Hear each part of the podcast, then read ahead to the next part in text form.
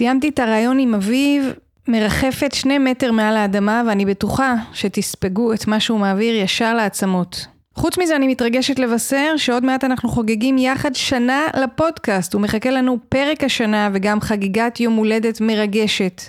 כל הפרטים יהיו בקבוצת סיפור ירוק בפייסבוק, אז מוזמנים להצטרף אלינו, ובינתיים, פתיח והמרנו. אתם מאזינים לסיפור ירוק, אנשים, סביבה, השראה.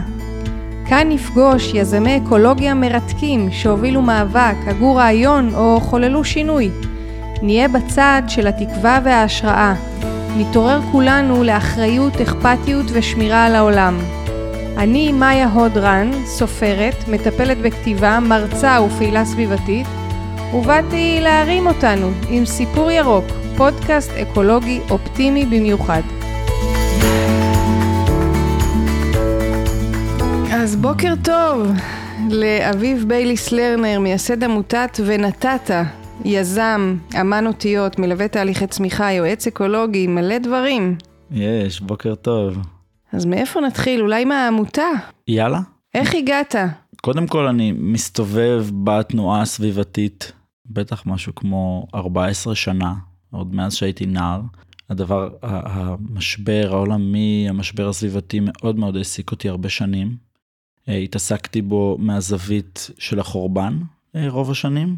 הייתי עושה מלא הרצאות בתנועה לחניכים, לפורומים של מדריכים על מה קורה והעולם נחרב ואנחנו חייבים להגיב מהר וזאת הייתה האווירה. אמ, מעניין, כבר מגיל צעיר הבנת את זה? כי זה, כן, למה אתה חושב? קודם כל, בכ... גדלתי בארצות הברית, בכיתה א' או ב', הסבירו לנו על החור באוזון. קלאסי, כמו בסרטים האלה של ילדים שאין להם שום מושג, מה, מה אתם מפילים עליהם משהו כזה גלובלי? אז הסבירו לנו על החור באוזון, ועל זה שיש מלא חורים מיקרוסקופיים. שעד שהייתי בתיכון זה כבר הפך לחור ענק אה, מעל כזה אנטארקטיקה וכזה.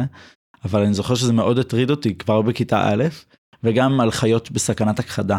מאוד הטריד אותי, וכתבנו מכתבים לנשיא של ארצות הברית בכיתה א' או ב', וכתבתי לו מכתב על uh, המנאטיז, פרות הים, על זה שאני מאוד מוטרד מזה שהם uh, בסכנת הכחדה, וקיבלתי תשובה מבית מה הנשיא. אתה אומר? כן, כל התלמידים קיבלו תשובה מבית הנשיא. זה ממש, אגב, רעיון מגניב למערכת החינוך בארץ, אה, מכתבים לראש הממשלה, אה, כזה על מעורבות פוליטית. רגע, ו- מה הוא ענה?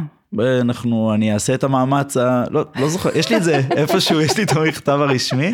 אני גם כתבתי עוד אחד אחר כך, בעצמי, וגם עליו אני חושב שקיבלתי תשובה, אני לא זוכר באיזה נושא אבל, אותה תשובה כנראה. אה, משהו דומה.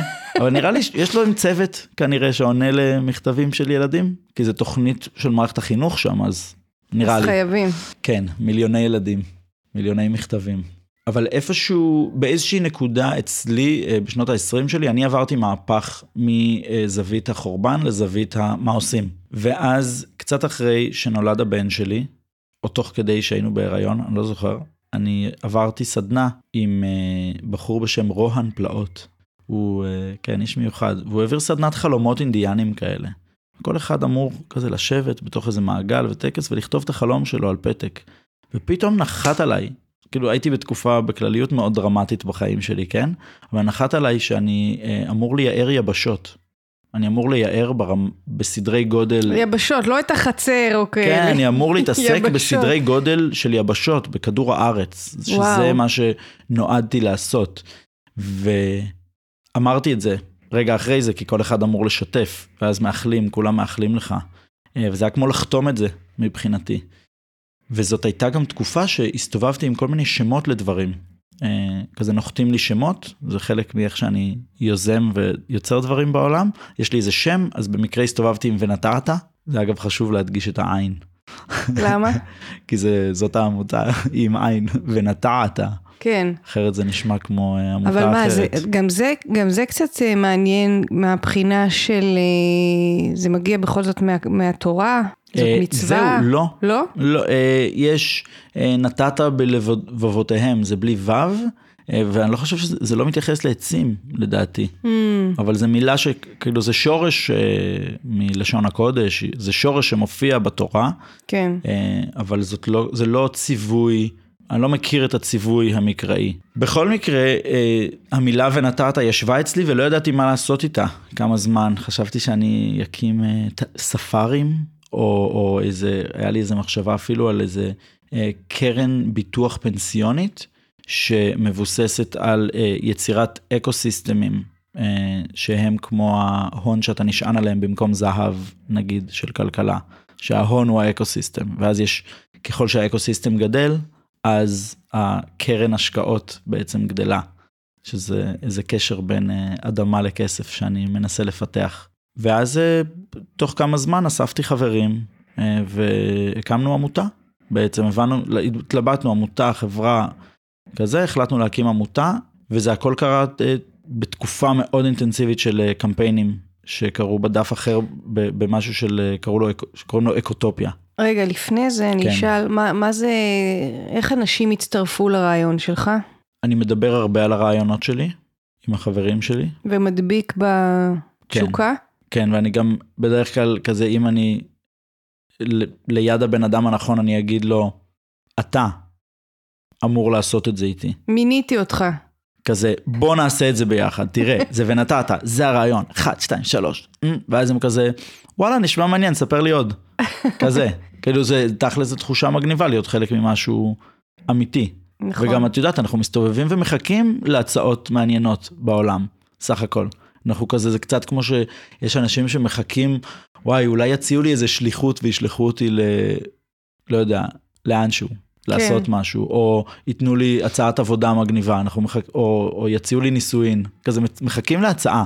אז אנשים, אה, זה, האנשים שאני מציע להם הם הנכונים. כן. וגם חלקם כל- היו אנשים אה, ש... שהולכים איתי כבר דרך, שעשינו דברים ביחד בעבר. Mm, אוקיי, אז זה משמעותי. כן. אני שואלת את זה כי נגיד אנשים שבאמת רוצים לה- להקים יוזמות, הרבה פעמים מתייאשים משלב ראשוני של לצרף אליהם אנשים לרעיון. ואתה לגמרי. מספר את זה כאילו זה יאללה בקטנה בוא והם באים. אה, ולא תמיד זה ככה. כן, זה דורש איזה כמו מוניטין מול החברים גם. אה, או מוניטין נקודה, אבל מוניטין מול החברים. גם אני די הרבה שנים פשוט עושה דברים בעולם. יוצר, יוצר מרחבים, יוצר סדנאות, יוצר פסטיבלים, יוצר אה, אה, פרויקטים חברתיים. עושה דברים, ואז מתוך זה יש אנשים שהיו שם איתי, נגיד, ועשינו איזה פסטיבל ביחד, עשינו איזה משהו ביחד, אז אני יכול להתקשר אליהם, להגיד להם, אחי, יש לי רעיון, 1, 2, 3, 4, ואז הם יהיו כזה, טוב, סך הכל בן אדם אמין. ראיתי אותו עושה דברים בעבר, אה, עשינו משהו ביחד, כן. היה כיף ביחד, או היה מור... חלקם גם היה מורכב ביחד, אבל אני בא לתת, מוכן לתת לזה עוד צ'אנס, כן. כזה. אוקיי, אז אתה אומר שזה מבוסס על קשר עבר. זה לא דברים שאתה לא הולך ברחוב ואוסף את האנשים שאיתם אתה עובד. כן, וחלקם גם אה, זה על התפר של זה, זה יכול להיות גם מישהו שלא עבדנו ביחד, אולי הוא השתתף במשהו שיצרתי והחלפנו כמה משפטים, אבל משהו בבן אדם הזה אינטואיטיבית תפס אותי, אז אני נפגש איתו לשיחה ומספר לו. כן. כאילו גם הבן אדם שיש לי איתו רקע של יצירה משותפת, אז זה התחיל מאיפשהו. כן. וזה מתחיל מאפס היכרות למתחיל עם משהו. מהמם. אז כך או כך אני תופס את זה שמערכות יחסים מתחילות מהאמצע. בכל מקרה. כן. אם הן טובות. אם, אם יש יש שותפות. אם יש שותפות, היא פשוט, פתאום משהו ננעל שם. יש איזו שפה משותפת, יש איזו הבנה משותפת, ואתה מסתכל על הבן אדם, הוא אומר משהו, וזה נראה לך הגיוני פתאום. אז מה זה היה הקמפיין הזה שהתחלתם להקים בהקשר של אמ, ונתת? זה היה בעצם, אני כמה, אני כמה שבועות לפני אותה נקודה שאני אתייחס אליה עוד רגע, אה, בעצם פתחתי דף פייסבוק שקוראים לו אקוטופיה, או בעצם כמה חודשים. הדף פייסבוק הזה היה קיים כי עשיתי כל מיני סדנאות שקראו להם אקוטופיה, אבל לא קרה בו הרבה, הוא היה די שקט וחלש. ואז אה, התחלתי להעלות פוסטים באיזה פורמט מסוים שמעורר השראה על הטבע ועל העולם, שהתחילו ממש לתפוס. ועלה לי איזה פוסט, פעם ראשונה בחיים שלי, 600 או 700 לייקים, ומלא שיתופים, ומלא כזה, והייתי מין, וואו, עליתי על משהו. ואז המשכתי כל יום, העליתי וזה נהיה פופולרי, ותוך כדי, אני הרבה, אני הרבה ברשתות בכלליות, איכשהו הגיע אליי אה, שחודש וחצי מה, מהיום, גרטה תורנברג מארגנת את הצעדות אקלים שלה, ומגייסת אנשים מכל העולם. ואני הייתי כזה, בוא נגיד כמה מילים עליה למי שלא מכיר. גרטה היא אה, נערה שוודית, כן. שמתישהו בתיכון שלה פשוט החליטה שהיא שובתת ויושבת מול הפרלמנט השוודי ולא הולכת לבית ספר כי צריך להתמודד עם המשבר הסביבתי. והיא ישבה שם תקופה ארוכה עד שזה נהיה מאוד uh, מתוקשר בעולם ועוד ועוד תלמידים התחילו לעשות את זה כמוה ואז היא יזמה בעצם uh, זה היה ספטמבר או אוק- אוקטובר לפני שנתיים וחצי לדעתי שהיא יזמה בעצם את הצעדות בכל העולם באותו, באותו זמן באותו שבוע אנחנו יוצאים והיו מיליונים שיצאו לרחובות עשרות מיליונים. זה היה צעדת אקלים בכל מיני מדינות זה היה הכי גדולות שהיו בהיסטוריה של מחאה סביבתית אבל עולמית בטח שזה היה הכי גדול. ואני ראיתי את זה חודש וחצי לפני וממש התלהבתי מהפורמט. והייתי מין וואי אבל למה לצעוד ולצעוק בואו נעשה משהו. כזה בואו ננטע עצים. הנה ונטעת. ואני אה, בלי אה, להתייעץ יותר מדי עם אה, חברים שלי שתכננתי עליהם כבר אז העליתי פוסט לאקוטופיה של אין מנוס נותר לנו רק לנטוע עצים, משהו כזה. על כל שיתוף של הפוסט הזה, אנחנו ננטע עץ בערים בארץ. על כל לייק אנחנו נזרע זרע, על כל... מפה לשם תוך שלושה ימים שיתפו את הפוסט הזה 4,000 ומשהו אנשים. זה הפך לתופעה כזה ממש ממש גדולה, ואז קלטנו שיש לנו אתגר מאוד גדול בידיים. זה שחררנו טופס. זאת אומרת, הבטחתם את ההבטחה לפני שידעתם... ברור, ברור, לגמרי, לגמרי, לגמרי. בכלליות זה מה שאתה עושה, אתה אומר, אני מקים עסק, אני מקים חברה, אני מקים משהו. זה לא שאתה יודע באופן סדור איך כל התוכניות עבודה שלך הולכות להיראות לשנים, אבל גם אני בכלליות, אני יש לי נטייה לשים את החזון, קודם כל, פוגש, אני יכול לפגוש בן אדם ולהגיד, זה מה שאני, כזה תוך כמה משפטים של שיחה, כזה, היי, מי אתה, מה אתה עושה בחיים, ואז אני מספר, לא יודע, אני צריך לייער יבשות, זה המשימה שלי. כזה, וכשאני מדבר על ונתת, אני מההתחלה אומר לאנשים, גם את השותפים שגייסתי, אמרתי להם, תקשיבו, אנחנו מייצרים פה מיזם גלובלי, זה אמור להיות תאגיד בסדרי גודל של גוגל ופייסבוק, זה אמור לתת שירות לאנושות ברמת התשתית עומק לאיך מעדכנים את המערכת הפעלה הכלכלית שלנו, של התשתיות שלנו, איך כאנושות אנחנו משתדרגים ולומדים לחיות בעולם הזה. באמצעות נטיית עצים. זה יותר מורכב מזה, והיום כבר העמותה, זה נורא מגניב לראות את הפרויקטים שיש לנו וכמה הם מורכבים ו- ותפורים למידות מקומיות, עירוניות, חברתיות, כלכליות, כאילו יש, זה דרך העבודה עם האקו-סיסטם. כן. עם הצמחים, עם העצים, עם החיות, עם האדמה, עם הפטריות. לכרות, לכרות איתם את ה... כזה לחדש את הברית איתם, להאיר את היער על העיר. מקסים. כן. אוקיי, אז מה קורה בשלב הזה? התחלת ככה, אנחנו בתחנות של, של ההתהוות של המיזם הזה. אז בשלב הזה, אני מרגיש ששם גם כמו הצפנו את ה-DNA של איך אנחנו עובדים, אנחנו יצרנו טופס של אה, טופס גוגל, ושחררנו אותו, טופס שאומר, אני רוצה לנטוע עץ, אני רוצה, יש לי אדמה אה, שאפשר לנטוע בעץ, אני, יש לי ידע מקצועי לתת, אני מפיק, מפיק או מפיקת אירועים, אה, יש לי כסף שאני רוצה לתרום, כזה מין checklist כזה, 800 ומשהו איש מילאו את הטופס, ואז לקחנו את המפיקי אירועים, נתנו להם את האקסל שעשינו בו סדר, היינו, לא יודע, ארבעה אנשים שמתעסקים בזה בערך, כי קלטנו, אנחנו לא יכולים כזה לעשות את זה בעצמנו, אנחנו צריכים לתת את זה לקהילה שרוצה שזה יקרה. ואז אה, בעצם ה... לא יודע, 20 ומשהו או 30 מפיקי אירועים קיבלו database של מלא מתנדבים ומלא משאבים ומלא זה ו- ונוצרו תוך אה, כמה שבועות אה, 30 20 ומשהו או 30 אירועי נטיות בכל הארץ. ננטעו מעל אלף עצים אה, בתקופה תוך כדי המחאה של גרטה. ו...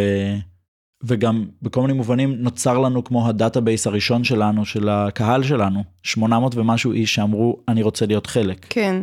ולעשות משהו. ולעשות משהו, זה היה הקריאה המרכזית.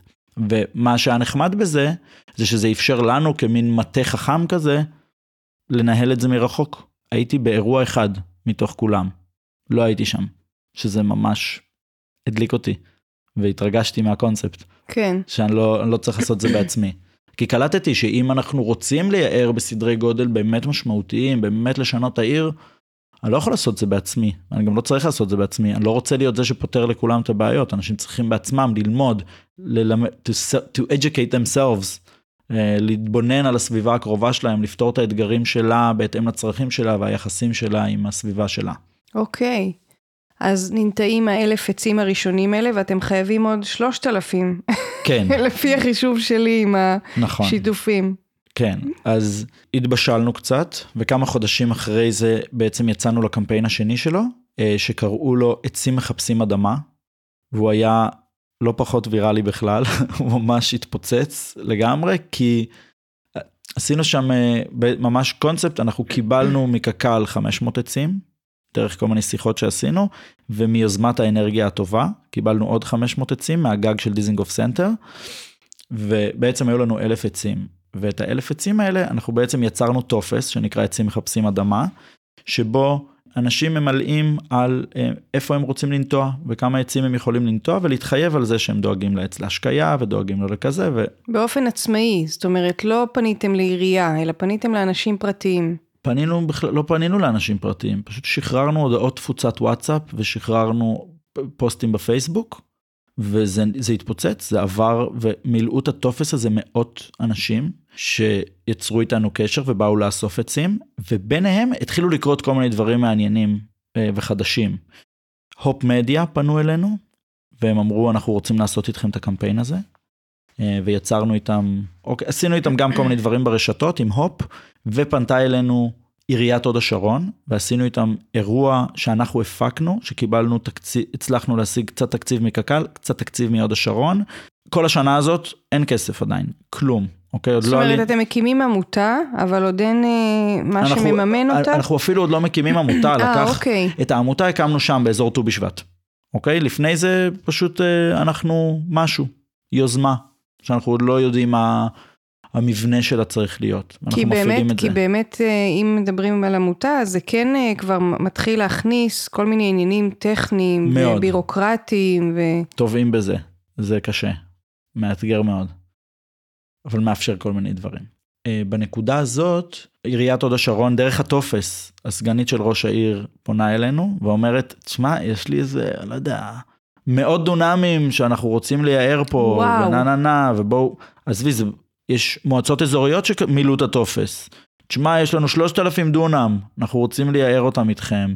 יש לנו אה, מלא משקים פונים אלינו, עשרות עשרות משקים. יש לי 70 דונם, יש לי 50 דונם, יש לי 40 דונם, אני רוצה לעשות מהם יער כזה, תעזרו לי. ואנחנו עושים את החיבורים, ועושים חיבורים גם ספציפיים, כי נוצר לנו איזה קשר עם מועצת הדבש גם. אז אני עושה, אנחנו מטה, יושב, עושה חיבורים, עושה חיבורים, זה מה שאנחנו עושים. מה שהיה מגניב עם עיריית הוד השרון, אנחנו אה, יצרנו אירוע שאנחנו הפקנו אותו, קראו לו יערניה, אבל היה שם עוד איזה שם ששכחתי, אבל הוא היה מין קווסט, שהרעיון היה לת... לא רק לנטוע עצים, אלא כמו לברוא תרבות שלמה של מסורות ו- וגינונים ומנהגים סביב נטיית העצים, שזה ייכנס עמוק ללב. והיו שם מעל 800 איש, משפחות שעוברות תחנות, זה מתחיל מתעודת זהות שמחתימים לך, אתה מקבל אה, דרכון לממלכת יערניה, ואז אתה עובר תחנה תחנה ואתה מקבל, אה, מסתכל על פקעות ופוגש כל מיני יצורים מהיער ופיות וכאלה, ואז אתה מכין כדורי זרעים ואתה אה, מברך על אבנים וכזה, עד שבסוף הולכים ונוטעים עצים ונתנו מין אה, בוסתן שם בפארק האקולוגי של הוד השרון. ושם קרה גם משהו מעניין, בקמפיין הזה פנתה אלינו חברת טבע. ואמרה, אנחנו רוצים שתעשו לנו יום גיבוש לעובדים שלנו, לעשות איזה פרויקט חברתי של נטיית עצים. ואנחנו חיברנו אותם למוסד אה, שיקום תעסוקתי ברמלה של אה, עמותת אנוש. אז בעצם אנחנו הבאנו קבוצה של, פעם ראשונה גם משלמים לנו בעצם על זה. אז חברת טבע משלמת לנו על יום גיבוש שאנחנו ניקח אותם כמו לייער מוסד שיקומי ברמלה. וואו, איזה יופי של חיבור. שם אנחנו קלטנו שיש פה פיצוח, וזה המודל הכלכלי הראשון של העמותה, המיזם הראשון, ואנחנו בשלב הזה אמרנו, טוב, על זה נתפסים, ויצרנו מין קמפיין תאגידי כזה, שאמרנו אנחנו פונים לחברות, אנחנו, ואמרנו את זה גם, אנחנו הולכים להקים 100 גינות אה, ב-100 מוסדות, עם חברות, ימי גיבוש לעובדים, טק טק. אנחנו אנשים אינטנסיביים, תוך לדעתי חודש וקצת סגרנו 20 ומשהו אירועים עם חברות באיזה 80 ומשהו אלף שקל. תגיד אה, רגע, לפני שבאמת כן. זה באמת נשמע מפוצץ כזה, אז איך נגיד אתה פונה לחברה, מה אתה, איך זה קורה? למה אני שואלת את זה? אנשים שרוצים להתחיל משהו, כל הדברים האלה של ההצלחות והחזון, זה נשמע נורא נורא גדול. הטלפון הזה שאתה עושה לחברה, איך זה קורה? אוקיי, קודם כל, מה שמגניב זה שזה לא אני, אנחנו צוות כבר. קודם כל, אני רגע אולי אספר על הרגע שהקמנו את העמותה, היינו איזה 15 איש שהזמנו, הזמנתי להתכנס, זה כבר לא היה רק אני, בשלב הזה היינו כבר אה, איזה שלושה או ארבעה שמתעסקים בזה בצורה אינטנסיבית, אנחנו כבר אחרי קמפיין גדול, אנחנו כבר חבורה שיש בינה, בתוכה אמון, אנחנו מכנסים אנשים ואומרים, אה, טוב, אנחנו הולכים להקים עמותה, כן, זה כבר שיחות שעשיתי מקדימות, שבעה אנשים יושבים בחדר, חותמים, מקימים עמותה, כותבים איזה חזון ביחד. ואז מתיישבים וסיפרתי את הסיפור, איזה שעה וחצי ל-15 איש של מה אנחנו רוצים לעשות. והתחלנו שם להתחלק כבר לצוותים ומה כל אחד עושה, לא, לא, לא, כבר יש מה שנקרא עורך דין אה, ישב והקמנו עמותה. אני אגיד שלסיפור התאגידי, אחד מהחבר'ה אצלנו התחיל ליצור uh, קשרים, כאילו שתיים מהחבר'ה הם התחילו פשוט לחקור איך נראה העולם הזה של uh, uh, ימי גיבוש לעובדים, להתקשר למנהלות רווחה, להציע להם הצעה, לשאול מה, איך זה בנוי, ולהתחיל להוציא הצעות מחיר, לאיך נראה יום גיבוש, כי עשינו אחד בעצם לטבע, כן. כשטבע פנו אלינו. אז כבר היה לנו קונספט, ואז מציעים את ההצעה הזאת, והם אומרים, אה, כמה זה עולה? אנחנו מציעים הצעות, וסוגרים על האירועים. וואו. אני אגיד שפשוט בצוות, בשלב הזה, יושבים חבר'ה שיש להם ניסיון בהפקת אירועים, נגיד, יש להם ניסיון, הם עבדו בעולם של חברות ושיווק והייטק, פשוט אנשים שמכירים קצת את התחום. כן. בעצם. אז בגלל זה הם כמו ידענו איך להתעסק בזה, אבל גם אני אגיד למדנו, לומדים המון תוך כדי. אני אגיד שאחד האירועים שסגרנו שם היה אירוע ל-600 עובדים. זה היה אמור להיות אירוע עצום, אוקיי? זה היה ממש הפקות מאוד מאוד גדולות. אבל מה שהיה מעניין בשלב הזה זה שבעצם אה, קורונה הגיעה ואנחנו יושבים אה, כמה חבר'ה אנחנו ארבעה חבר'ה ישבנו סביב השולחן והיינו מין טוב אה, עומדים לבטל לנו הכל. זה עוד כזה קלטנו שזה יקרה עוד לפני שהתחילו לבטל לנו הכל. אבל היינו מין טוב תשמעו הכל עומד להתבטל כל לא יודע, 20 ומשהו אירועים שיצרנו ובאמת ביטלו לנו אותם תוך איזה 24 שעות. מה אתה אומר? כן. וזה היה תקופה, כל החוסר ודאות של בום, הכל ננעל, כלום לא קורה. ובערך באותו יום אנחנו החלטנו להתחיל את הרצאות עיר יער, שזה, קבענו את ההרצאה הראשונה. רגע, אז מה, זה כבר העמותה, הקמתם אותה? העמותה כבר קיימת. ומה בעצם, זה עיר יער? עיר יער, שיש לנו גם... זה ביטוי שאנחנו משתמשים בו יש לי כמעט פרק, מ-day one בעצם. כן, יש כן. לי בפרק, בפרק אה, שלישי עם אה, דוקטור אלון אלירן, שהוא מדבר, ענק. שהוא מדבר על עיר יער, אז בוא תגיד על זה כמה מילים. אה, עיר יער זה קונספט שמסתובב כבר כך וכך שנים באנושות.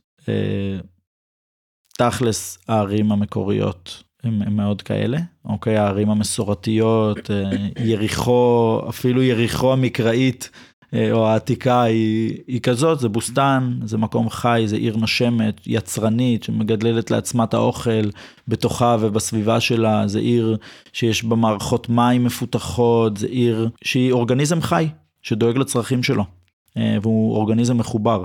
ואני אגיד שדי משלב מאוד ראשוני של העמותה, אחד הביטויים שהסתובבנו איתם זה חזון עיר יער וצמיחה כלכלית 2.0. זה שתי הביטויים שהסתובבנו איתם. שמה זה אומר איתם. בעברית? חזון עיר יער אמרתי, ובאמת... שהיער הוא, רגע אני אגיד, כן. שהיער הוא חלק מהעיר, זאת אומרת שאין הפרדה, אזור מיוער ואזור עירוני. בעצם הרעיון הוא שהיום, תפיסה באנושות היום, יש שמורות אדם ויש שמורות טבע. אוקיי? אנחנו סכנה לטבע, הטבע הוא סכנה לנו, אנחנו נהיה פה, הפרדה. אתה תהיה שם. כן, יש איזו הבנה כבר שאנחנו צריכים לשמור על הטבע, אבל המודל הזה הוא, בגלל שהערים גדלות וגדלות וגדלות, אז זה, השמורות באמת קטנות, ונוצר כאן כמו גבול ליכולת של המודל הזה להתקיים. ויש צורך במודל החדש שהוא מודל משולב, הוא עיר יער, הוא ממש כמו אני רואה את זה כמו פעולת יניקה זה מין להזמין את היער לתוך העיר להזמין את היער לכסות את העיר ולהיכנס עם, בכל הרמות. כזה המודלים הכלכליים המודלים האקולוגיים המודלים החברתיים להיות יער. והצמיחה הכלכלית 2.0, הקונספט הוא שאנחנו צריכים לעדכן את המערכת הכלכלית שלנו, שהיום ממש כמו מוצפן בתוכה זה שהיא, אה, הכלכלה, המילה היא מכלה את האקוסיסטם סביבנו, אנחנו שורפים הכל, את, כל שקל או דולר שעף באוויר, זה עוד טבע שפשוט נעלם מהעולם. והרעיון של, אה, והמילה כלכלה יש בה כזה, זה עוד, יש שם עוד כף, זה לא רק לכלות, זה לכלכל. ולכלכל זה להזין, להחזיר את הכלכלה, או לעדכן את הכלכלה שהיא תזין את כל האקוסיסטם, והיא, והיא תצמיח גם את הבסיס של היכולת שלנו להזין את עצמנו. שחלק מהכלכלה שלנו תהיה לחדש את המאגרי מים התת-קרקעיים, לחדש את האדמה, לחדש את האוויר, כדי שנצמח, שלא, שלא יהיה גבול, כמו שהיער יכול לצמוח, הוא יכול לצמוח עוד ועוד ועוד ולהתפתח. אז ללמוד את המודלים האלה, ללמד את הכלכלה שלנו את המודלים האלה. ובעצם על זה הייתה ההרצאה הראשונה, אה, על החזון הזה. שהייתה בזום בגלל הקורונה? כן, כן. זה היה כבר בסגר. אני אה, לא זוכר אם בסגר הראשון. זאת אומרת, אז ברגע, ברגע שהבנתם שימי הגיבוש האלה לא קורים, עברתם לפלן בי? אמרנו פלן בי, חוזרים לקהילה, כמו בקמפיינים הראשונים שלנו. התחלנו באנשים, בהמונים, התחלנו כמשהו עממי. אז אמרנו, טוב, אה, אם התאגידים פה לא יציבים, בואו נלך חזרה לעם שלנו. ויצאנו עם ההרצאות, לראשונה נרשמו 1,200 איש, אה, זה היה ממש מדהים, הייתה הרצאה מרגשת. ואחרי זה כל חודש במשך שנה עלינו עם הרצאה כזאת. אני ממש, גם הרצאה חדשה כל חודש עם מלא מלא ידע ותוכן. ובסגר השני החלטנו uh, לקחת uh, סיכון, גם סיכון כלכלי אני אגיד. יצאנו עם קמפיין גיוס המונים. אמרנו אנחנו הולכים להקים את המאה הגינות האלה, זה צריך לקרות, שהחברות הייטק יצטרפו אחר כך מה שנקרא. Uh, וגייסנו, היעד היה 250 אלף שקל ואנחנו גייסנו 400 גייסנו 400 ומשהו אלף שקל, והתחלנו פשוט להקים גינות במוסדות וואו. שיקום. אנשים פרטיים שהביאו את הכסף. כן, מעל 2,000 איש פתחו את הכיס בסגר, תוך כדי סגר של קורונה, כשהכול באי ודאות מוחלט, פתחו את הכיס, הוציאו כסף. וואו. מטורף, מטורף. אני זוכר ש... ש... זה מה שנקרא לא קרה אה, בקלות, כן עבדנו מאוד מאוד קשה כדי שזה יקרה, אבל אני זוכר שחוויתי את זה כמו נס, זה שאנשים מתוך המצוקה הכי קשה והחוסר ודאות והעולם חרב וטירוף ואפוקליפסה וזה ממש התחושה בשלב הזה. אנשים בוחרים ליצור את העתיד שלהם, להצמיח משהו כזה. איזה יופי. התרחשות יפה ואני אגיד גם אה, שזה שכולם היו בסגר בכל מיני מובנים זה גם היה לנו אה, טוב ברשתות גם. כזה אנשים הרבה יותר נוכחים ברשת. העולם מתהפך, אנשים יותר ב... וירטואל מאשר במציאות כן. הפיזית. ואז אנחנו הפכנו להיות כמו הכלי שמושך אותם לתוך העולם הפיזי, mm-hmm. מתוך הווירטואל. כן. כזה, שזה משהו נורא נדרש היום, תכלס. נכון. כן, צריך כמו לעזור לאנשים להיזכר שיש uh, עולם. אתה נורא מספר ככה על, ה... על כל הדברים האלה, ובא לי לשאול אותך, אם נולדת ככה, או שיש uh, מקורות השראה שאתה זוקף לזכותם את הקשר הזה המאוד מיידי שיש לך, אה, או שהתגלה לך עם הזמן? שאלה טובה. אני מרגיש, קודם כל אני אגיד שאני גדלתי אה, בנוער העובד, אה, והמרחב שם, אה, להיות בתנועה, היה מרחב שהוא אה, קר מאוד מאוד פורה ל, להפוך ליזם. אתה מקבל המון אנשים סביבך, ומרחבים, ו- ואתה מקבל המון אחריות בגיל נורא צעיר, ומקבל מלא הזדמנויות לעשות וליצור מציאות. וזה נתן לי כמו, אה, הייתי אומר, כמעט את המרחב האידיאלי ליצור דברים שאני רוצה לעשות. וזה היה עוד לפני שאני בעולם הסביבה כל כך. פשוט אה, מול אנשים. כזה פשוט להרגיש, לפתח את השריר הזה של אני אומר משהו, זה יכול להתרחש. אני יכול להפעיל חניכים, אני יכול להפעיל חברים, אני יכול ליצור איזה פרויקט ו- וזה קורה. חוץ מזה, זה גם סבא שלי, יודקה, אה, יודקה בייליס, הוא אה, דמות שאני מסתובב איתה מגיל מאוד צעיר אה, בתודעה ובזהות שלי. אה, סבא שלי יצא, אה, הוא השורד היחיד מבור הריגה של עשרת אלפים איש בליטא. הוא זכה לחוצה מהבור בגיל 13, משהו כזה, כשהוא ראה את שתי ההורים שלו מתים שם בבור, צעד בשלג מרחקים, ובהמשך ה... המלחמה הוא הציל 22 תינוקות, הבריח אותם מהגטו באיזה מבצע כזה של מבוסס על כזה כל מיני קשרים שהיו למשפחה שלו, שהוא היה לו לאן להבריח אותם, והכל כשהוא נער, בן 14, 15 כזה. וואו. כן, כן, הוא, הוא, הוא דמות אה, מטורפת. אתה הכרת אותו? אני עדיין חי, אנחנו חברים הכי טובים אה. בעולם, אני יצאתי איתו לתשע משלחות. אה, כל פעם בין שבוע לשבועיים שאני והוא אה, ישנים ביחד באותו חדר, אני מלווה אותו שהוא מדבר עם נוער גרמני ועם אה, כל מיני נוצרים והולכים למחנות והולכים לבקר כל שנה בקבר של אח שלו, בקבר אחים, שאח שלו קבור בו. פשוט תמיד היה לי את זה בראש, הוא אה, פשוט בן אדם, הוא בן אדם אה, שמגיב לעולם. הוא תוך כדי השואה למד איזה 7-8 שפות, מסתובב ויודע איך לגנוב ולהבריח ולארגן ולסדר וטטטטט. כאילו משהו בתפיסה העצמית שלי היא שאני נכד של השורד האולטימטיבי, של פרטיזן מטורף, ש, שבן אדם מאוד מאוד מאוד חזק ומצחיק ושמח, ש, ש, שכזה, הוא הסתובב ואהב אנשים שם, בתוך העולם הזה, בתוך השואה כזה. ואחרי, ממש ישר אחרי, הוא היה, לא יודע, סיפור, יש לו סיפורים על זה שהוא היה ב, באיזה מחנה פליטים, אה, חוות הכשרה כזאת באיטליה, והוא היה כבר שם עושה הצגות לכולם על איך הקצינים הנאצים היו מדברים ליהודים ואיך היהודים היו מגיבים, והוא עושה הצגות, והוא היה נהיה מורה לריקוד, קיצור מלא הרפתקאות שהיו לו. אה, אבל איש עם תשוקה. איש עם מלא מלא תשוקה לחיים, וגם מתלבש צבעוני כזה, ועם מלא תכשיטים, ולא רואה בעיניים, באמת, לא רואה בעיניים. מה שהוא רוצה, הוא משיג. אף אחד לא יגיד לו לא. ממש, בולדוזר אמיתי, אמיתי, אמיתי. אז uh, התלוויתי אליו לספוג את זה, מה שנקרא, וכבר בגיל 16 הוספתי את השם משפחה שלו לשם משפחה שלי. על שתי... דעת עצמך? כן, בגיל, כי אני נראה לי בכיתה ט' עשיתי עליו uh, עבודה, יש לו ספר שהוא כתב, אז אני פשוט ישבתי וסיכמתי את הספר שלו, אז ממש עברתי פרק פרק וכתבתי כזה, ואז בכיתה י"א יצאתי למשלחת לפולין עם הנוער העובד. ובמקרה יצא שסבא שלי היה במשלחת עם איזה בית ספר אה, בפולין באותו זמן. הוא לא קל לתקשר, הוא כבר מבוגר בשלב הזה, כן? הוא כבר בן 80 ומשהו. ולא לגמרי, לא הצלחנו לתאם שניפגש שם. זה, אני נער, אין לי מושג איך מסתובבים בפולין, איך אני, איך אני מתאם איתו משהו עכשיו. מפה לשם יצא ששתי המשלחות שלנו הצטלבו באותו זמן ביער לופוחובה, בקבר אחים שם, אה, בפולין. ו, ופגשתי אותו שם.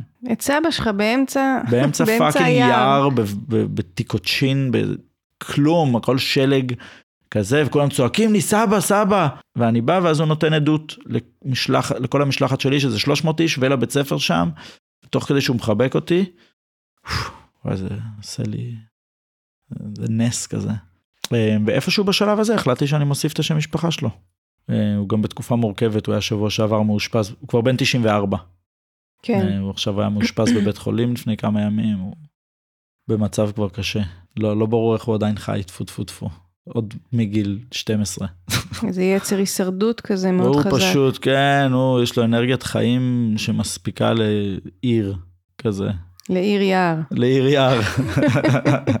וגם גדלתי בתוך, אה, לא ממש גדלתי בתוך הגינה שלו, אבל בילדות שלי הסתובבתי הרבה בגינה שלו. והייתה גינה, היא גינת יער מדהימה, הוא כזה מאוד מחובר לאדמה. אז, אה, אז הייתי אולי זוקף אה, גם את הסיפור הזה לשם. אז אלה, זאת חוויית נעורים כזאת וזה, ויש לך חוויות גם יותר, מתקופה יותר בוגרת לגבי החיפוש הזה? אני אגיד שבאיזשהו שלב נהייתי בן אדם מאוד מיסטי.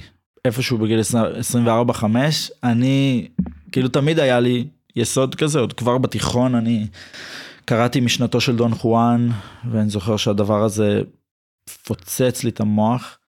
אמ, ואיפשהו בגיל 24-5 אני התחלתי אה, לעזוב את הנוער העובד, אה, את הקומונות. וללכת לדברים שלמדתי אותם כבר הרבה שנים, גם אה, ללכת לחוות אקולוגיות, הלכתי לחווה, חוות אדממה, הלכתי לגור שם תקופה לבד. אמ, אבל אני אגיד שזאת הייתה גם תקופה שבה הלכתי אה, לגלות את עצמי בכלל, כזה לגלות את השורשים הרוחניים שלי ולצאת למסעות מיסטיים בטבע לבד ו- ולנדוד בארץ לבד תקופה ארוכה ולמצוא, לחקור את האהבה פשוט מי אני אמור להיות פה בעולם. נדדתי גם, קצת הסתובבתי בעולם, הייתי בתמרה, בפורטוגל. כן. מה שהביא אותי לשם היה גם הסיפור האקולוגי, של אני חוקר מודלים אלטרנטיביים לקיום האנושי, אמ, וגם הסיפור של המודלים שלהם לאהבה, כן. שהם, בוא תגיד כמה מילים על הקהילה הזאת. אמ, זאת קהילה בינלאומית בפורטוגל, שמתעסקת ממש, אה, ככה הם קוראים לזה, אה, ב- ב- ממש לייצר את המודלים להתיישבות והקהילתיות והכלכלה אה, והאהבה והמערכות יחסים אה, לאנושות. הם ממש מתעסקים בלנסות לפצח שם איזה מודל בר קיימא אמיתי לאיך יכולה להתקיים האנושות. אחד השדות מחקר המאוד מאוד עמוקים שלהם הוא הסיפור של אהבה ומערכות יחסים. איך נראית מיניות של חברה טובה, איך נראה אה, אה, תקשורת של חברה טובה ובת קיימא. כזה ממש הם מעמיקים והם מאוד אה, מאוד מרחיקי לכת, הם הולכים מאוד רחוק בכל אחד מהמחקרים שלהם.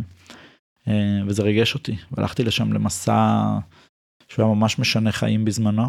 אחרי, כן, לקח עוד זמן עד שהלכתי בעצמי לגור ב- באדממה וכזה לנסות את זה. אבל הסתובבתי גם בארץ בהרבה מאוד מקומות, הייתי, הסתובבתי בין, אה, באזור הרבה של יער מאכל בקדרון. הייתה לי שם כזה מערכת יחסים מאוד מיוחדת שם, כזה שנה של המון גילויים על אהבה ואקולוגיה. זה בא לי ביחד, היער. ואהבה, אהבה ביער ואהבה פראית. אבל מה זה הסתובבתי? איפה ישנת? מה אכלת? בקדרון אה, ישנתי עם הסיפור האהבה שלי ואכלתי עם הסיפור האהבה שלי. הייתי שם בשנה של סיפור אהבה ביער, אז אכלנו מהיער המון אוכל, אה, אבל לא רק מהיער, קנינו ואכלנו מהיער, אבל ראי, הייתי עד שם למה זה שפע, למה אפשר להפיק, מה, לאיזה חוויית שפע אפשר לחוות בעולם בכלל. ובאדממה, אה, אחר כך אני עברתי לגור באדממה, אז חלק מהאוכל גידלנו שם, אבל אני אגיד שהייתה לי חוויה קהילתית מיוחדת, היו לי חברים בדואים אה, מגניבים, שמביאים לי כל מיני דברים טעימים. ולמדנו ללקט כל מיני דברים, והיינו מגדלים חלק מהדברים, וקונים חלק מהדברים, אבל גם הבית שלך בנוי מחומרים ממוחזרים, ואתה משפץ אותו ועובד עם מה שיש. חוויה מאוד אה, גולמית לגור בחווה כזאת. אני זוכר שקראתי לזה המרק הקדמוני אה, לתקופה הזאת. כן. זה ממש, גם חינית, ספציפית, יש לי מין מאמר כזה שהתחלתי לכתוב ספר על אדממה, על המהות שלה. זאת חווה מאוד מיוחדת, מי שלא מכיר. היא הייתה אחת החוות האקולוגיות הראשונות בארץ, והיא הייתה מעין גוף מיילד להרבה מאוד פרויקטים סביבתיים שיש היום בישראל. יזמים גדולים בארץ עברו שם איזו תקופה של חיים, של לתרגל, של להתנסות, של לשחק. כל אחד בנה לעצמו איזה בקתה שם וכזה עבר הלאה ואז אחרים אה, עברו לגור בבקתה ולשמוע את הסיפורים על האנשים האלה. ללכת למקום כזה נותן לך לחזור לבייסיק שאתה.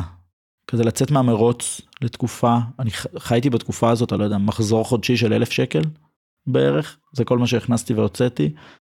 משיג, מארגן, בונה, כזה עובד עם מה שיש, וזה אפשר למלא חופש יצירתי, להתפתח במוח. כן, הפשטות.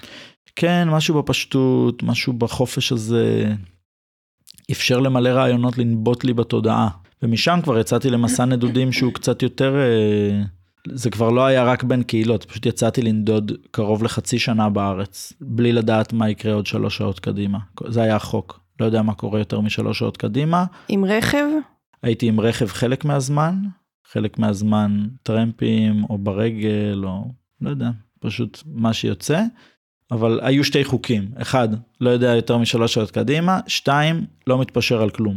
גם אם אני לא יודע, באמצע איזה סיפור אהבה מדהים ואני ישן באיזה מיטה, לא יודע, שתיים בלילה, פתאום אני מרגיש שזה לא מדויק, אני אצא באמצע הלילה, כזה תודה ווואו מדהים וזה, ואני הולך למצוא לי איזה עץ לישון מתחתיו.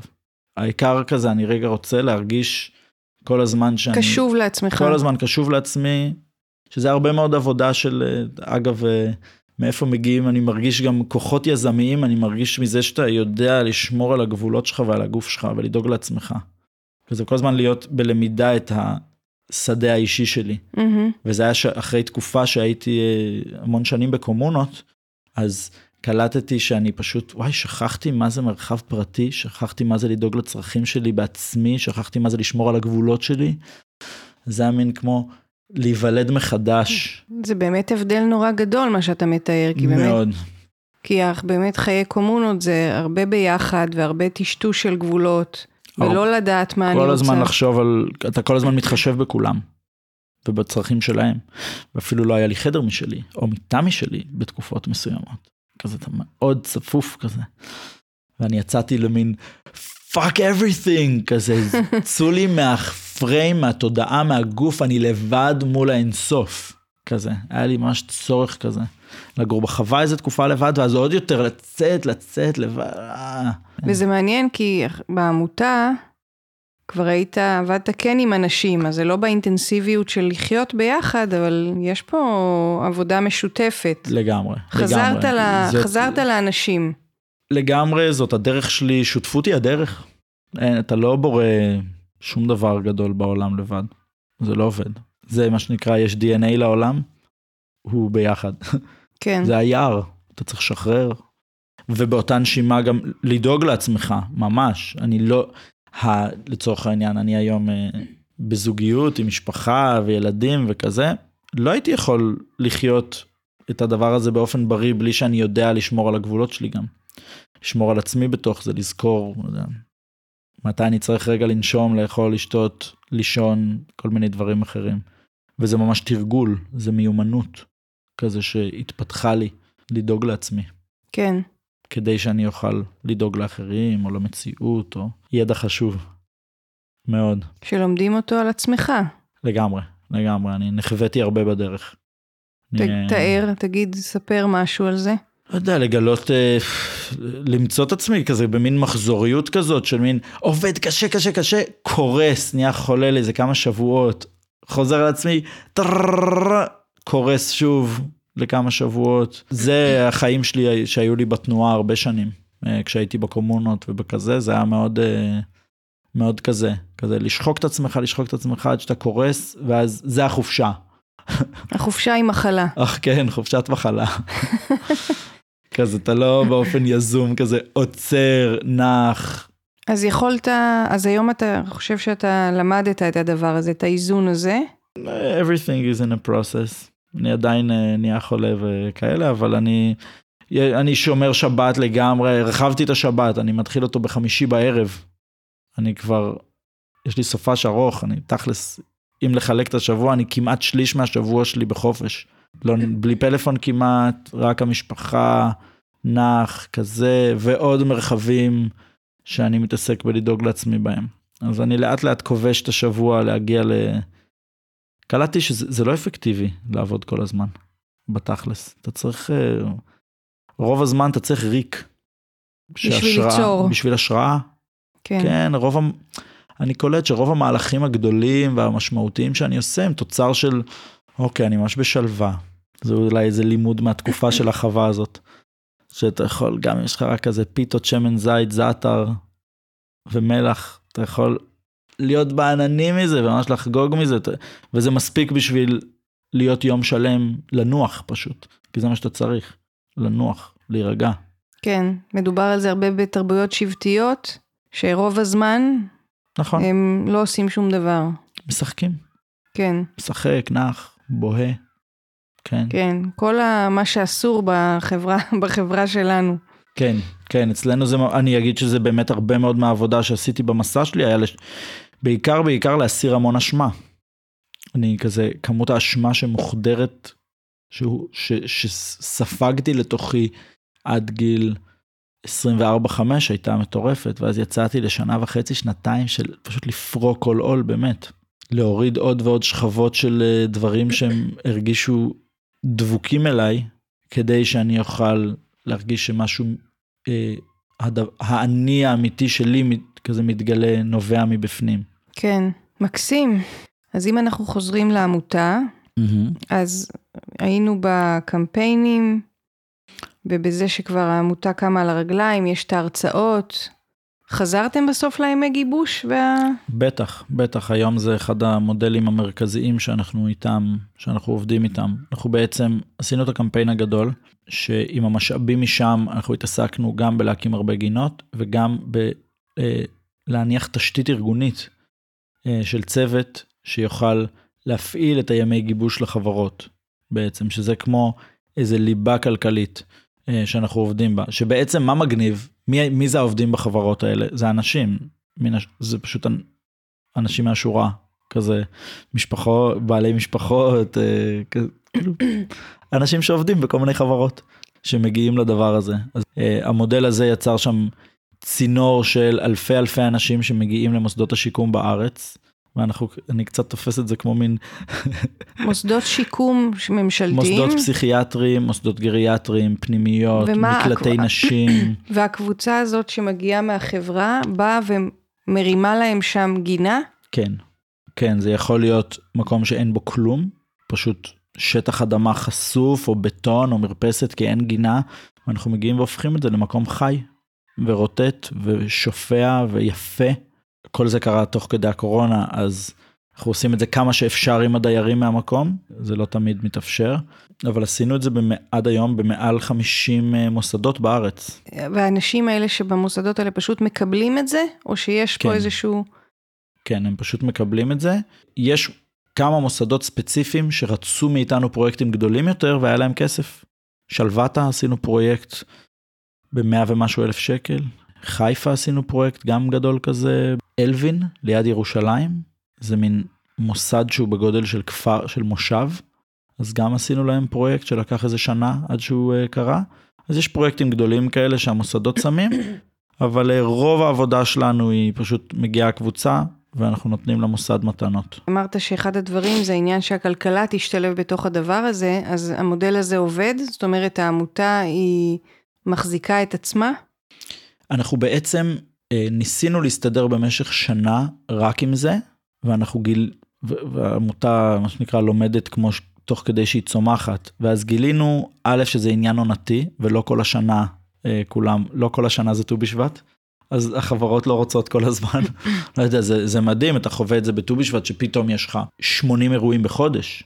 זה מטורף. כן. זה אינטנסיבי בטירוף, זה, זה מביא הרבה רווחה לעמותה ואוויר נשימה ו, אה, ומלא אנרגיה למוסדות שיקום, ואז פתאום חודשיים אחרי זה אה, הכל אה, פשוט הרבה פחות. עדיין יש, אבל הרבה הרבה פחות. אז לקראת הקיץ מצאנו את עצמנו שאנחנו רואים שהמודל הכלכלי לא עובד, ואנחנו נאלצנו להקפיא משכורות בקיץ האחרון לאיזה כמה חודשים, לאיזה שלושה חודשים, והמצאנו כמו מוצר חדש, או רעיון חדש, קונספט חדש, שקוראים לו המנוי זרעים. אה, של אזרחי עיר יער. אנחנו לא הקמנו את תנועת עיר יער כי היא קיימת עולמית אה, ואנושית והנה אלון אלירן והיצירה סביב זה אבל אנחנו כמו מניחים את התשתיות לתנועה הזאת אה, כדי שהיא תוכל להיות תנועה עממית גדולה. אז ויצאנו לגייס אזרחי עיר יער וגייסנו אלף ומשהו אזרחים שכל אחד מהם מקבל כל חודש מעטפת זרעים ומגזין סופר סופר מושקע ויפה.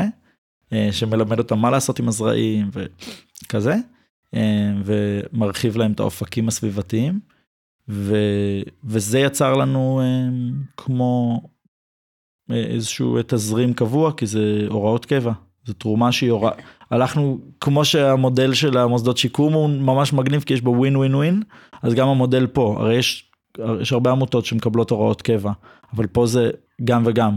כאילו אתה גם קונה שירות מסוים ואתה גם משתתף במהפכה באופן פעיל. כן. אם אתה מנוי זרעים. נגיד עכשיו יש לנו לא יודע אלף נגיד אלף אה, מנויים שמקבלים שקית עם 40 זרעי חותמית. זה 40 אלף שיחי חותמית שיכולים בחודש אחד לנבוט בישראל אם כולם עושים את זה. mind blowing. תחשבי חודש הבא זה גדל לזרעי תורמוס ונהנה ולקראת הקיץ אנחנו נביא עצי מורינגה תחשבי שיכול להיות אלפי אלפי עצי מורינגה חדשים בחודש אחד על הגגות בארץ. זה כמו להדפיס את העיר יער מבפנים. וואו. כן. וזה גדל, זה, זה כזה עוד אזרחים מצטרפים, והמטרה מבחינתי שזה יהיה עשרות אלפי אנשים, מאות אלפי אנשים בתוכנית שמקבלים זרעים, ו, והעיר פשוט נראית כזה מצילומי אוויר כמו איזה תחב כזה. Mm-hmm. או ברוקולי. מגוון, ריף אלמוגים. ואז זה יצר לנו את המודל הכלכלי, שהוא עדיין לא מיוצב לגמרי, אני אגיד שלא עמדנו ביעד האידיאלי שלנו בקמפיין הזה. אנחנו הגענו ל-50 ומשהו אלף שקל של הוראות קבע, אבל כדי להחזיק את האופרציה שלנו, היא, היא אופר... כמו שהיא, ואנחנו עוד רוצים מלא לגדול, כן? אבל כמו שהיא, אנחנו צריכים משהו כמו 100. אנחנו צריכים משהו כמו 100. אז אנחנו עדיין אה, באיזה תחושת juggling, אבל זה גם Mhm. הגיוני, אנחנו אחרי שנתיים רק התחלנו, מה שנקרא. כן, יש לנו עוד אה, יש לאן להתפתח. המון, המון. אז אם אנחנו באמת אה, מדברים על זה, אז אה, ואנחנו ככה לקראת סיום, אני באמת אשאל אה, מה התחזית האופטימית שלך? לאן, אם הכל אפשרי והכל יקרה לפי החזון שאתה הבאת, מה קורה? אוקיי, אז אה, אוקיי, ב- ב- מה שנקרא, אה, תחזיקו, תחזיקו חזק. אה, תוך אה, משהו כמו 30 שנה, אה, היבשות אה, אירו-אסיה, אפריקה, אה, נהיות אה, רשת של ערי יער שמחוברות עם רצפים אקולוגיים שהם אה, נתיבי נדידה שמחדשים את דרך המשי ונתיב נדידה דרך השבר הסורי-אפריקאי. אני תופס את היבשות שלנו וגם את הים שלנו, את, ה- את הכדור כולו הרי כאורגניזם חי. ובאורגניזם חי בסדרי גודל האלה, הגלים שלו של תרדמת והתעוררות הם אה, גלים ארוכים יותר. אז במאות ואלפי השנים האחרונות, האקוסיסטם של היבשות שלנו נכנס לאיזה תרדמת.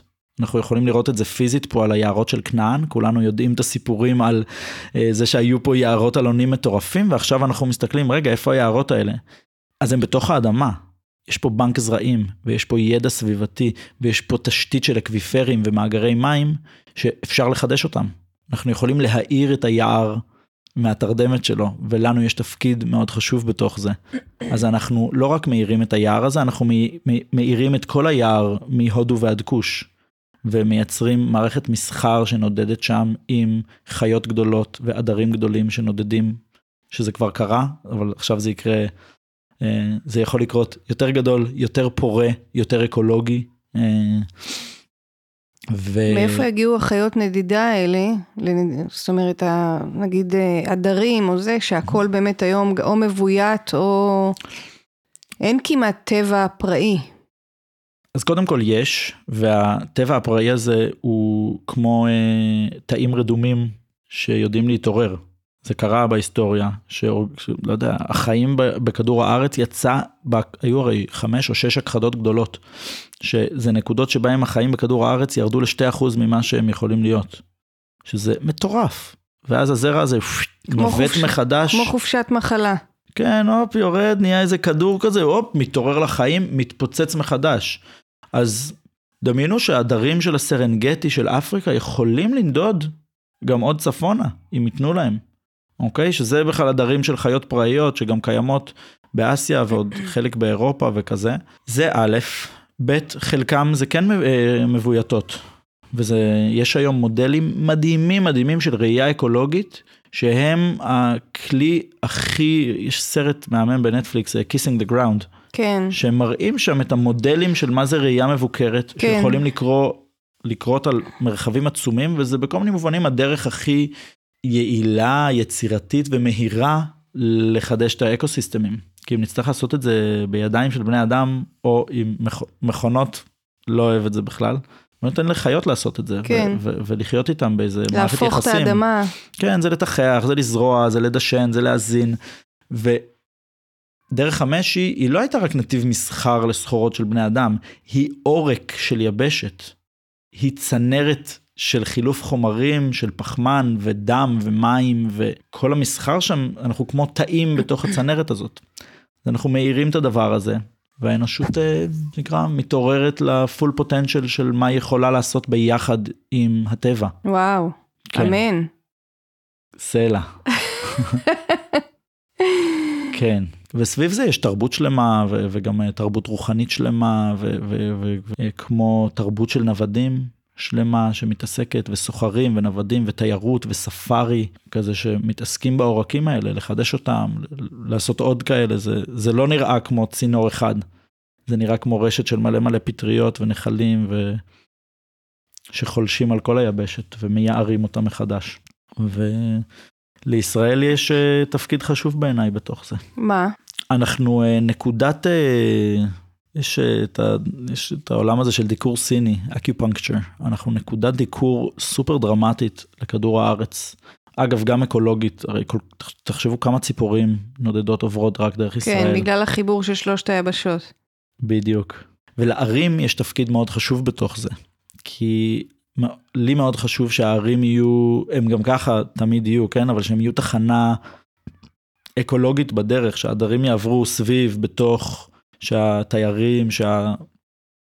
כזה שההתרחשות הזאת תקרה, שהעיר תהיה, אם מסתכלים בים, אוקיי? יש, יש הרי את הזרמי ים, אוקיי? הגדולים. והזרמי ים הגדולים נושאים בתוכם מלא מלא מלא דגים וכאלה וכאלה, אבל כשאתה מסתכל עליהם ביום יום, רוב הזמן אתה רואה כחול. כשאתה מסתכל על הריף אלמוגים, שזה הנקודות עצירה, הרבייה אה, של כל הנחלים האלה, של כל הזרמים האלה, שם אתה פוגש את העיר בעצם. וזאת... מקום ת... מפגש כזה. זה המקום מפגש והוא כל הזמן בהתרחשות, כל השנה הריף אלמוגים חי. זה העיר בעצם. כן, אחד הדברים שלמשל יוסי עוד, אה, שהתארח פה, פרק על הדבורים, אמר שהסיכוי להחיות אה, נחילי דבורים בעיר הוא הרבה יותר גבוה, בגלל שהפרחים שם מושקים כל השנה.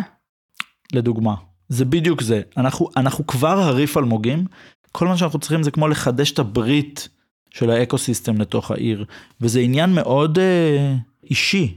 של מלא אנשים שיבחרו בזה. תודעתי. כן, זה לא מה אפשר כל מיני פארקים וזה להנחית מלמעלה, כאילו בקטע רשותי, אבל זה צריך לצמוח מלמטה, תרבותית. זה נורא מעניין מה שאתה אומר, כי אני מרגישה, אתה יודע שבפרדס חנה יש פה כל הזמן איומים על קטיעות עצים, mm-hmm. וגם, זה קורה גם, מורידים עצים. Mm-hmm. זאת אומרת, אין את ה... ופרדס חנה היא כאילו מבחינה של אנשים נורא אכפת, יש... פה קבוצת וואטסאפ של נאמני עצים, ויש כאן פעילות שמנסים לעשות כנגד והפגנות וזה, אבל בסוף, אם אין שיתוף פעולה של מי שמקבל את ההחלטות, זה מאוד בעייתי. אה, לגמרי, לגמרי. ומה שמיוחד הוא שמי שמקבל את ההחלטות הוא גם בן אדם פרטי עם משפחה וילדים. ואם הוא יהיה אזרח עיר יש לנו פה מפתח מאוד רציני, ועם הסביבה שלו לאט לאט נהיים יותר ויותר אזרחי עיר ועוברים את התהליך עומק הזה, זה הסיפור. ככל שיותר אנשים יעברו את התהליך עומק הזה עם הזרעים, ובאמת ינביטו, ובאמת יגדלו, ובאמת ישימו לב לזה, והילדים שלהם יחוו את החוויה הזאת, ויותר התהליך. גני ילדים, ויותר בתי ספר, ואגב, גם המוסדות שיקום, כל החברה שלנו עוברת במוסדות האלה. כולם עוברים איזה אשפוז איפשהו, איזה משהו איפשהו, איזה, ולכולם יש עוד בן דוד או חבר משפחה. השאלה היא איך מעבירים, ואני אגיד לא בצורה אחידה, אלא בצורה יצירתית, את כל האנושות ואת המנגנון שלה דרך איזה ממברנה מתרגמת. כזה איך כל הכסף בעולם, באיזושהי צורה, עובר דרך ממברנה פחמנית שגורמת לו להזין את האדמה ולא רק לקחת ממנה. ואז השאלה איך אנחנו מעבירים את כל האנשים בתרבות שלנו סדרה של חוויות. זה לא דורש המון דברים שיקרו לך, אתה צריך לעבור כמה חוויות משמעותיות שגורמות לך לראות עץ. ולהיות כזה, וואו, איזה דבר יפה. מעניין לנתח כזה מה העשר חוויות נגיד שבן אדם אם הוא יעבור בחיים שלו אז הוא יעבור לצד השני אז הוא יעבור לנקודה של מין לראות את הקסם שבזה ולהגיד כן. מה ברור שלא לכרות עץ כאילו וברור שלבנות סביבו, ברור שלהתאמץ בשבילו, ברור שלהקצות לזה משאבים, ברור שאני, תמיד יהיה איזה ספקטרום של כמה אנשים אה, דתיים למשהו כזה, כאילו מאוד אה, אדוקים לזה, ואנשים שהם מין ליד זה. כן. אבל צריך כזה להגביר. להגביר. להגביר. אנחנו כזה, יש לנו, אני לא יכול להראות את זה כי זה פודקאסט עכשיו, אבל יש לנו איזה תנועת ידיים בעמותה, אנחנו לא המצאנו שום דבר, אוקיי? לא המצאנו אקולוגיה, סביבה, את אפילו למילה אקוטופיה או את המילה ונתת, לא, לא המצאנו. אגב, המילה ונתת היא גם בסנסקריט, היא גם בהודית. היא מילה עתיקה, אה, שזה עוד יותר מדליק אותי במה שמחבר בין התרבויות שלנו מהודו ועד כוש. Mm-hmm. זה... אז היית בזה שלא המצאתם שום כן, דבר? כן, לא המצאנו, אנחנו כזה דוחפים, אנחנו מתעסקים בלדחוף, בלהאיץ איזה תהליך. כן, אני... לייצר לו את התשתיות, לאפשר לו לצמוח. אני מרגישה שגם הפודקאסט הזה הוא כזה מקום. כן. פשוט מגביר. כן, זה להיות מערכת עשה... uh, לגמרי, כלי דם uh, עם שרירים כזה, מין לב פועם שמאפשר לדבר הזה לצמוח עוד. אוקיי, אז uh, המון המון תודה, מלא השראה, מלא חזון, אביב yes. בייליס לרנר. תודה, תודה, להיות פה זה היה נעים, שיחה טובה. אני ממש מקווה שיפתח לבבות. יפתח אה, שערים, שיקרו דברים טובים בעקבות. נכון. כזה, וגם היה לי חוויה פשוט נעימה לשהות בזה, לדבר את זה. את הסיפור הזה, את הסיפור שלך. כן, כן, זה ממש אה, דבר מיוחד לעשות. אני מאוד אוהב את ה... זה נעים לדבר על זה. כי אני גם בתקופה עכשיו שאני מין קולט, אוקיי, קרו כמה דברים. כזה, עד עכשיו, עד לא מזמן הייתי במין כזה, יש מלא, כל הזמן, יש מלא מה לעשות, אבל יש מלא ערך ללעצור רגע ומין להכיר במה שקרה כבר. נכון. ולראות את הגודל של זה, את הסדרי גודל של זה, את ההישגים, את ה... זה מאוד חשוב. זה כמו לקחת חופשה. זה כזה מין, מגיע לי. כן, כזה. ולהתבונן. כן, להתבונן ולהעריך ולנתח. אה, זה מאפשר ל- לעשות דברים חכם. נכון. כן. ובכלל, יש בה, אגב, העניין של התרבות האנושית בתוך העולם, במה שאני עוסקת זה לספר את הסיפור. מה עשינו, איפה היינו, לאן אנחנו הולכים. לגמרי. אני uh, הייתי אומר שכמו המקצוע המרכזי שלי בחיים הוא uh, לכתוב את המיתולוגיה של התרבות שלנו. את המיתולוגיה הבאה. כזה, כי כדי ליצור דברים בעולם, כל בן אדם הוא צריך uh, זהות. הוא צריך זהות שמתאימה לעולם שהוא הולך ליצור. ואקוטופיה, מה שאני עושה כבר שנתיים שם, להראות כמה העולם שלנו הוא יפה, הוא מדהים, תראו איזה דברים מדהימים קורים בו, כמה שווה לנו לשמור עליו ולטפל בו ולהיות שותפים בו, ואיזה יופי שאנחנו כבר שותפים בו, ואיזה יזמים מדהימים כבר עושים דברים, ואיזה הישגים כבר עשינו, כזה מין לספר לעצמנו את הסיפור של ההצלחה. כי אנחנו שומעים המון את הסיפור של הכיליון, של הסוף, כן. שנכשלנו. וזה לא סיפור שמעודד הצלחה כל כך. נכון.